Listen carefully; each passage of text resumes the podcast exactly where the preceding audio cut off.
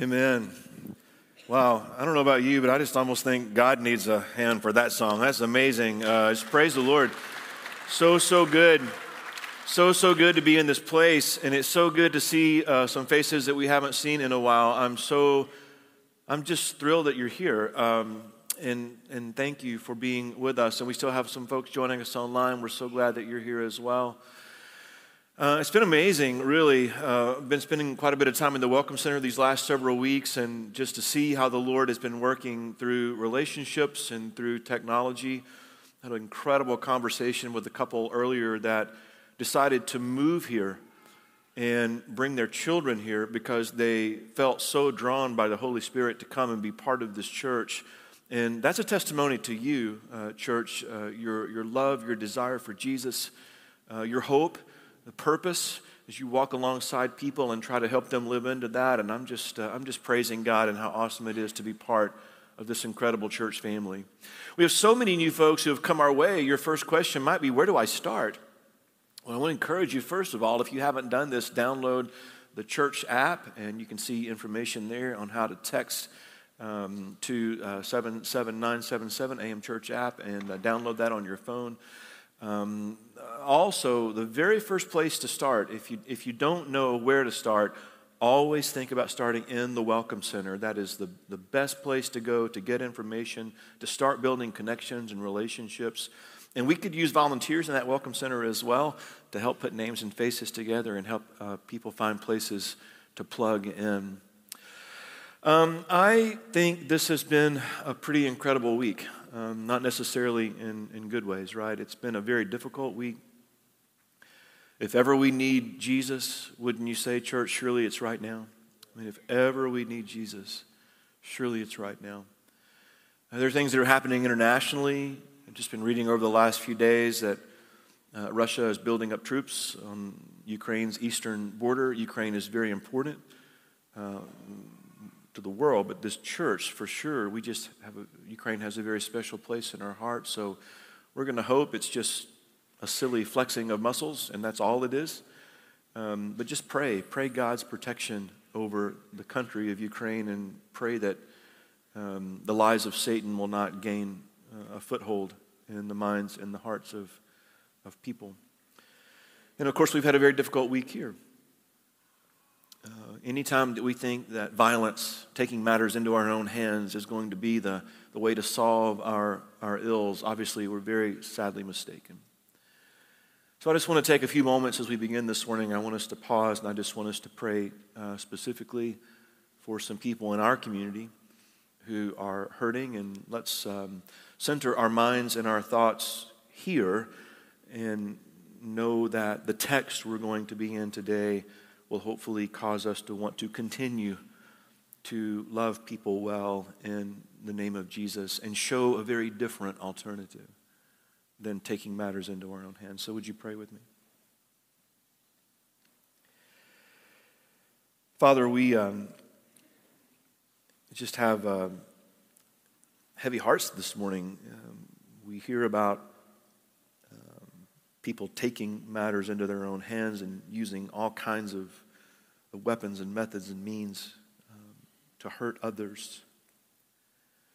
And so, Father, this morning we pray for those who, um, family members and friends and coworkers, neighbors, who are just wrestling with the reality that that um, someone they love is not coming home, not coming back to work. They're not going to celebrate anniversaries and birthdays and holidays and homecomings. So, God, we just pray today. We pray for the family of uh, Timothy Smith. We don't know him. Perhaps somebody in this room knew him, but generally as a church, we don't know him personally. But this, this 40 year old man who, who died from his wounds, we, we pray, Father, for his family. We pray for Trooper uh, Juan Tovar, who's recovering, and others, Father, who are hospitalized and healing. We pray for the owners and for the employees of Kent Moore Cabinets and their many relationships with customers and vendors and friends. We pray, Father, for protection for our city, for our state, for our nation, for our world, Father, against those who believe the lies of Satan and feel the only viable outcome is destruction. Father, we pray that our eyes and our ears, the eyes and the ears of the world are open to living water and to light. His name is Jesus. And help us, Father, to, to bear witness to how incredible it is when we truly and fully give our hearts to Him. We love you, Lord. In Jesus we pray. Amen. Thank you for joining me in that prayer. Let's keep praying and let's keep loving well in Jesus' name. We're in week two of a two week series entitled If Then. Last week, I mentioned that there are dozens, possibly hundreds, of if then statements throughout Scripture. And sometimes we see these if then statements very clearly in Scripture. One of the most famous passages that we're aware of these days is Second Chronicles 7:14. If my people who are called by my name will humble themselves and pray and seek my face and turn from their wicked ways, then I will hear from heaven and I will forgive their sin and I will heal their land. A very special message from God to his chosen people, Israel. Sometimes one or both of these words are not in a verse together, but they're most definitely uh, implied. We noticed last week, for instance, verses like John chapter 13, uh, 34 and 35. A new command I give you, Jesus says, love one another as I have loved you so you must love one another. By this, here's the inferred then, everyone will know that you are my disciples if you love one another. And as we noticed last Sunday from our sermon in Romans chapter 6, verse 8, now if we died with Christ, then we believe that we will also live with him. So the truth is, there are many if then scenarios in Scripture, and I believe it's because there are many if then scenarios in life. And the range of if then scenarios, if you think about it, the range is incredible. I mean, just think about the spectrum. Something as simple as hey, if the kids can join us for lunch, then we got to choose a place to go go all the way to the opposite end of the emotional spectrum. If the diagnosis is cancer, then we're going to have to figure out a course of treatment. Isn't it uh, amazing if you think about it? But as we noted last week, all of these if then possibilities, no matter where they fall on the spectrum, all of these if then possibilities are recontextualized as disciples of Jesus Christ, if we believe the following, if we believe that Jesus Christ rose from the dead, and then that changes everything. Amen? It changes everything. And not only does it change everything, but as disciples of Jesus Christ, it change, changes the way that we view everything and everyone. And every situation that I find myself in, no, no matter what it is, if Jesus Christ is the raised Son of God, then I view everything in my life radically differently. One of the most amazing thens that results from the resurrection of Jesus Christ is how we see other people, and not just how we see them, but how we treat them whether it's a dating relationship or a work relationship or a, a, marriage, whatever it is, fill in the blank, we treat people differently because we believe in Jesus Christ, the resurrected Lord. How we respond to people, how we pray for people, so much more. We'll talk a little bit more about that next Sunday. Today, I want us to examine another amazing then that results from Jesus' resurrection from the dead. And that is how we see him, how we see Jesus himself. And not just how we see him, but how we treat him, how we respond to him, how we pray for his truth to reign in our hearts, and how we understand him. So, our text today is John chapter 8, verses 31 through 39. Before we read that text, I want to talk a little bit about the context because I think it really helps us understand what's going on here. Jesus is most likely teaching here on the last day of the Feast of Tabernacles. Now, I'll talk a little bit more about that feast here in just a few moments. It's a little tricky. The Greek is a little bit tricky. And there's this other story that's interjected about a woman who is caught in adultery. But, but there seems to be a, a connection between what we see in John chapter 7, where we clearly know that Jesus is teaching during the Feast of Tabernacles, and what's happening here in John chapter 8, as he seems to be engaging the same audience. In John chapter 7, verses 37 through 39, Jesus makes a very bold claim. I am the source of living water. In John chapter 8, Jesus says, I am the light of the world. Now we hear those statements I am the source of living water.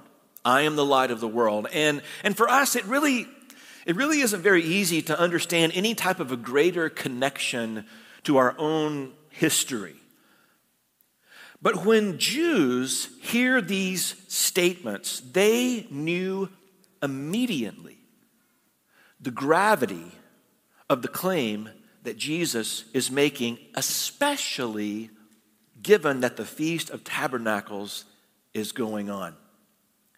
Jesus uses the light and water symbolism of the Feast of Tabernacles to claim I am the Messiah. Water and light are central to the Feast of Tabernacles. We even know what time of the year this is taking place. It's in the fall of the year, during the dry season. That's why water is so important. Uh, the Jews are remembering their ancestors who wandered in the wilderness, and during that time they lived in tents or booths or tabernacles. Today it's called the Feast of Sukkot. And actually, there's a picture here of a modern Jewish family who constructed a temporary structure in their backyard, and they're celebrating together the Feast of Tabernacles. Light was also very important to this feast. And I, I, love how uh, the Mishnah, which is an ancient Hebrew commentary, describes what's going on as people are experiencing this, this glorious description of water and light ceremonies. And these, these, these commentaries make this observation whoever has not seen these things has never seen a wonder in his or her life. I'm not even sure what I can equate it to. Maybe a, festival that we attend where it's loud and boisterous and there's lots of flashing lights or bright lights and, and, and this air of celebration of, of what's going on in and around us. Um, the best I could find is how Gary Burge describes it in his commentary when he writes four large stands each held four golden bowls. These 16 golden bowls, they were so high up they were reached by ladders, were filled with oil. When they were lit at night, so the rabbis said, all Jerusalem was illuminated. In a world that did not have public lighting after dusk, this light shining Jerusalem's yellow limestone walls must have been spectacular. Choirs of Levites would sing during the sliding while men of piety and good works danced in the streets, carrying torches and singing hymns. So, if this is where Jesus is, on this last day of the tabernacles, envision him standing beneath these 16 lighted bowls and saying to them, Not only am I the light of Jerusalem, I am the light to the entire world. And John records in chapter 8 and verse 30 that even as Jesus spoke, many believed in him. Now, this is a pretty critical phrase because there's a very subtle shift that's about to take place in the next verse. And I want you to see these two side by side. You see John 8:30 and John 8:31, and it's very subtle. There's one phrase that's just slightly different. Do you see it? You see it there in the text? Let me help you out a little bit. Go to the next slide. Even as he spoke, verse 30, many believed in him. Verse 31, to the Jews who had believed him. Do you see the difference? There is a difference here because believing Jesus is not the same thing as believing in Jesus. If you believe Jesus, then you think that his words are truth, most likely. But if you believe in Jesus, then you know that he is truth. See the difference? Let me illustrate it this way. And I don't want to embarrass one of my brothers, but I'm going to risk it this morning, okay? Rex Warden is my mechanic. Some of you know Rex, know his family. When I take my car to Rex and I say, Rex, it's making a funny noise, I need you to take a look at it. And he's going to text me back later and he's going to say, Yeah, this is the problem. I believe him. I believe him. I believe what he tells me. Problem is, I believe that is actually the problem. I also believe that if there was something else wrong with the car, that I could totally, fully trust him. I believe in him. Does that make sense? I could leave my car with this brother and I could leave a blank check with him and I could trust that he's going to fix what's broken and do it right and he's going to be completely honest with me. Rex, I think I probably just got you a whole lot more business, okay? But do you see the difference? You know what I'm talking about, right? There are Jewish people here who believe in God. They may even believe the words that are coming out of Jesus' mouth, but they don't yet believe in Him. The call of the text today is to believe in Him, to trust Him, every aspect of Him as Messiah. And if, if we believe in Him, that changes everything. Please keep that in mind as we dig into the text. Let's look in John chapter 8, beginning at verse 31. To the Jews who have believed him, Jesus said, If you hold to my teaching, you are really my disciples. Then you will know the truth, and the truth will set you free. As I said earlier, if then statements aren't always easy to spot, but in John chapter 8, verses 31 and 32, the structure is quite obvious.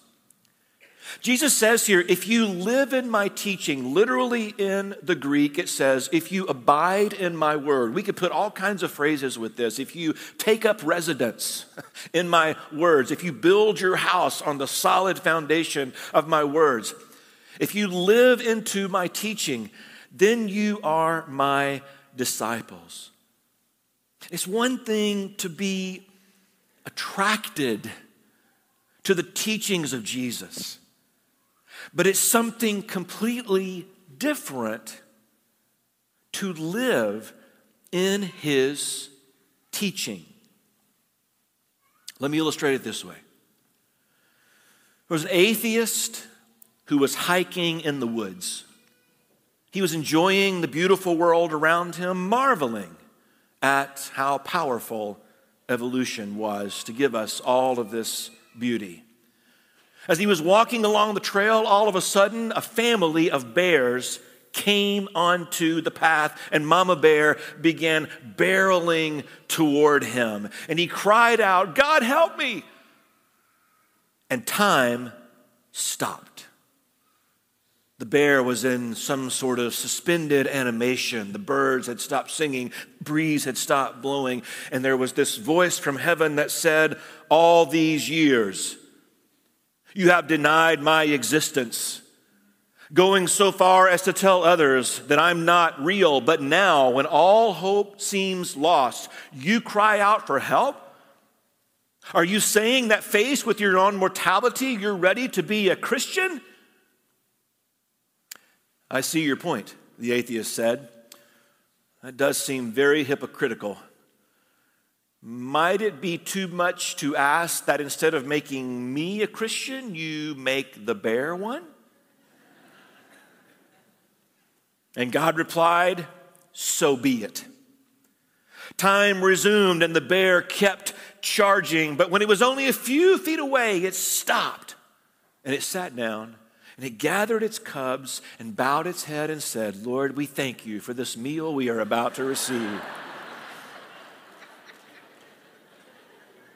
Okay, probably not the funniest joke in the world, but hopefully you get the point. Anybody Anybody can call on God, but it doesn't make you a disciple, right? Discipleship is not about convenience. Discipleship is about character. It's about character formation as, as character is formed in us through abiding in His Word. It is a commitment to follow Jesus and obey Him at all costs. Ken Blanchard, he's a noted leadership guru, but he also happens to be a devoted follower of Jesus Christ. You may not know that. Puts it this way He says, When you are interested in doing something, keyword there, interested, you do it only when it's convenient. But when you are committed to something, you accept no excuses, only results. That's what Jesus is calling disciples to understand and to commit to. Look at the then that follows the if for those who abide in his word. Then you will know the truth, and the truth will set you free. I love what Leon Morris says about these verses. The truth of which John writes is the truth that is bound up with the person and work of Jesus. It's the truth that saves people from the darkness of sin People do not always or even usually realize that they are in bondage. They tend to rest in some fancied position of privilege, national, social, or religious. So these Jews, proud of their religion, did not even know their need to be free. Wow, doesn't that sound familiar? People all over the world who are slaves to sin. And many don't even have conscious awareness that this is not how it's supposed to be. And they rebel and they push and back. And, and, and, and we're enamored with this idea of freedom, this word freedom, right? I mean, we love freedom. Think about all of the stories where there's this oppressor who is taking freedoms away, and, and people fight back against the oppressor and they claim their freedom. We live in a country, the, the home of the free, right? So, so we get this idea of freedom, or if we don't fully get it, we want to get it. You know, many of us remember the movie Braveheart years ago, where at the end of the movie, William Wallace cried out at the hand of his oppressor, Freedom! You remember that? Freedom. I mean, what if he had said, Blueberries? I, that would be nonsensical. It would not have resonated with us at all. But he screams freedom, and all of a sudden we're all ready to leave the theater and go attack the British, right? I mean, that's, that's the power of that word freedom. It, it, it means something to us. But I think we ought, oh boy, I think there's a gross misunderstanding today of what it means to be free in Christ. Even these Jews, when they're confronted with the, the truth, they, they get defensive. Same thing happens today, right? If we start to talk to someone about a relationship with Christ or what it means to be in the kingdom of Christ, sometimes people get defensive, sometimes they push back. We see it right here in this text. They answered him, well, we're, we're Abraham's descendants. We, we've never been slaves to anyone. How can you say that we shall be set free? Now, just as you look at that verse, do you see what happens here? We have never been slaves to anyone um, uh, Egypt, Babylon, Assyria, Rome. Isn't it funny how quickly we forget? Jesus doesn't dive into a history lesson. He doesn't bring this up. Instead, he, he points to a deeper truth, a truth that he wants them to understand that rejection of Messiah is to is to die of thirst, spiritually speaking. Rejection of Messiah is to live in darkness, spiritually speaking. Remember, he's, he's teaching the Feast of Tabernacles. And water and light are central to what he's trying to get them to understand. John tells us that Jesus replied, Very truly, I tell you, anyone who sins is a slave to sin. Now, a slave has no permanent place in the family, but a son belongs to it forever. So if the son sets you free, you are free indeed. Free indeed. What an amazing statement. What an amazing claim by the Son of God. What an amazing verse. And what a spiritual reality in Christ that is so easily abused. When we believe Jesus, it's so easy to compartmentalize his teachings and, and do things our way when it suits our needs. But when we believe in Jesus, church family, that's a, that's a game changer. N.T. Wright observes Christianity is all about the belief that the living God, in fulfillment of his promises and as the climax of the story of Israel, has accomplished all of this the finding, the saving, the giving of new life in Jesus. He has done it. With Jesus, God's rescue operation has been put into effect once and for all. A great door has swung open in the cosmos, which can never again be shut. It's the door to the prison where we've been kept chained up. We are offered freedom freedom to experience God's rescue for ourselves, to go through the open door and explore the new world to which we now have access. And I think he's spot on.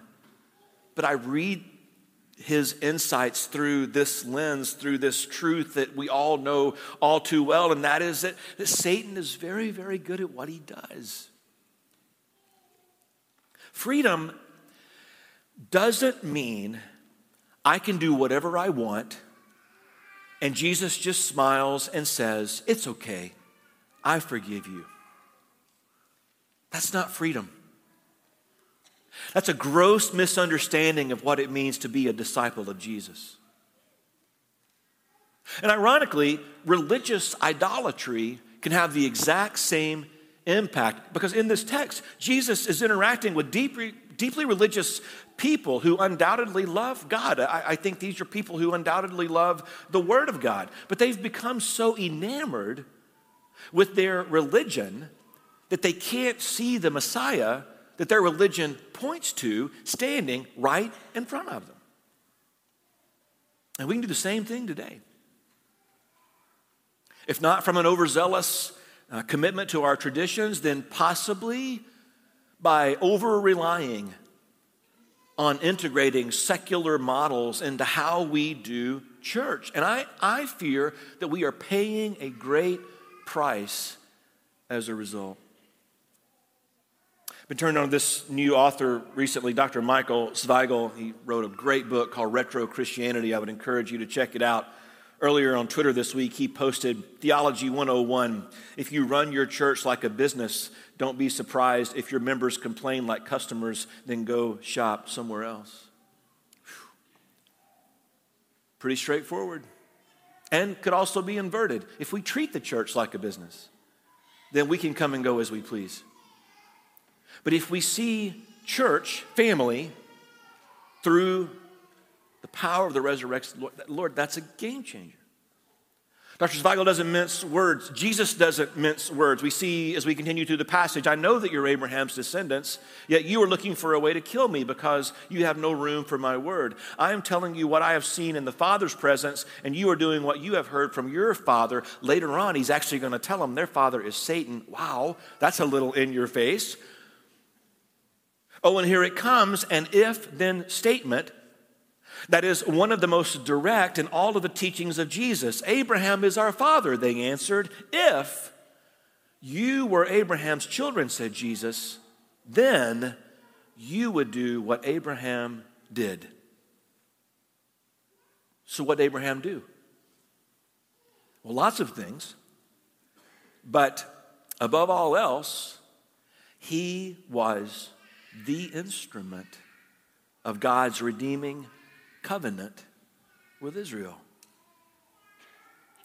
He was the first person in the Old Testament, at least in the context of covenant, he was the first person to open the door for the Messiah. Abraham opened his heart to God. Your hearts, Jesus says here to those in his audience, your hearts are closed to God. If you want to be my disciple, then open your heart to God. When we open our hearts, we open our minds to an incredible reality. Here's part two of the N.T. Wright quote that I started earlier. We're all invited, he writes, summoned, actually, to discover through following Jesus that this new world is indeed a place of justice and spirituality, relationship and beauty. And that we are not only to enjoy it as such, but to work at bringing it to birth on earth as it is in heaven. In listening to Jesus, we discover whose voice it is that has echoed around the hearts and minds of the human race all along. And I pray you believe in that. I pray you believe in Him. I don't want to make points today. I don't have three points in a poem. I just want to ask you to process a few questions with me as we wrap up. First, do you believe Jesus? More importantly, do you believe in Jesus? Are you living in His Word, or are you relying on a religious resume? And is your heart open to God to join Him in covenant as a disciple of His Son? If the answer to these questions is yes, if the answer to these questions is yes, then let's make sure that we are listening to the right voice, the one who satisfies our thirst, and the one who lights our way in a world filled with darkness. Because that's the voice that sets us free indeed. After we wrap up this morning, I'm going to be back in the Welcome Center. I would love to have a conversation with you, a prayer with you especially if you would like to engage in a Bible study or you have a desire to be baptized, or if something's going on, you just need to be connected with somebody that can love on you well in Jesus' name. And uh, I'm just going to invite you to meet me back there. Our elders will be back there, as well as some other folks who are helping. Uh, just, just love people well. We're gonna, we're gonna share a song together. This message is yours. I pray you have an incredible week um, being the hands and feet of Jesus. Let's, let's stand together.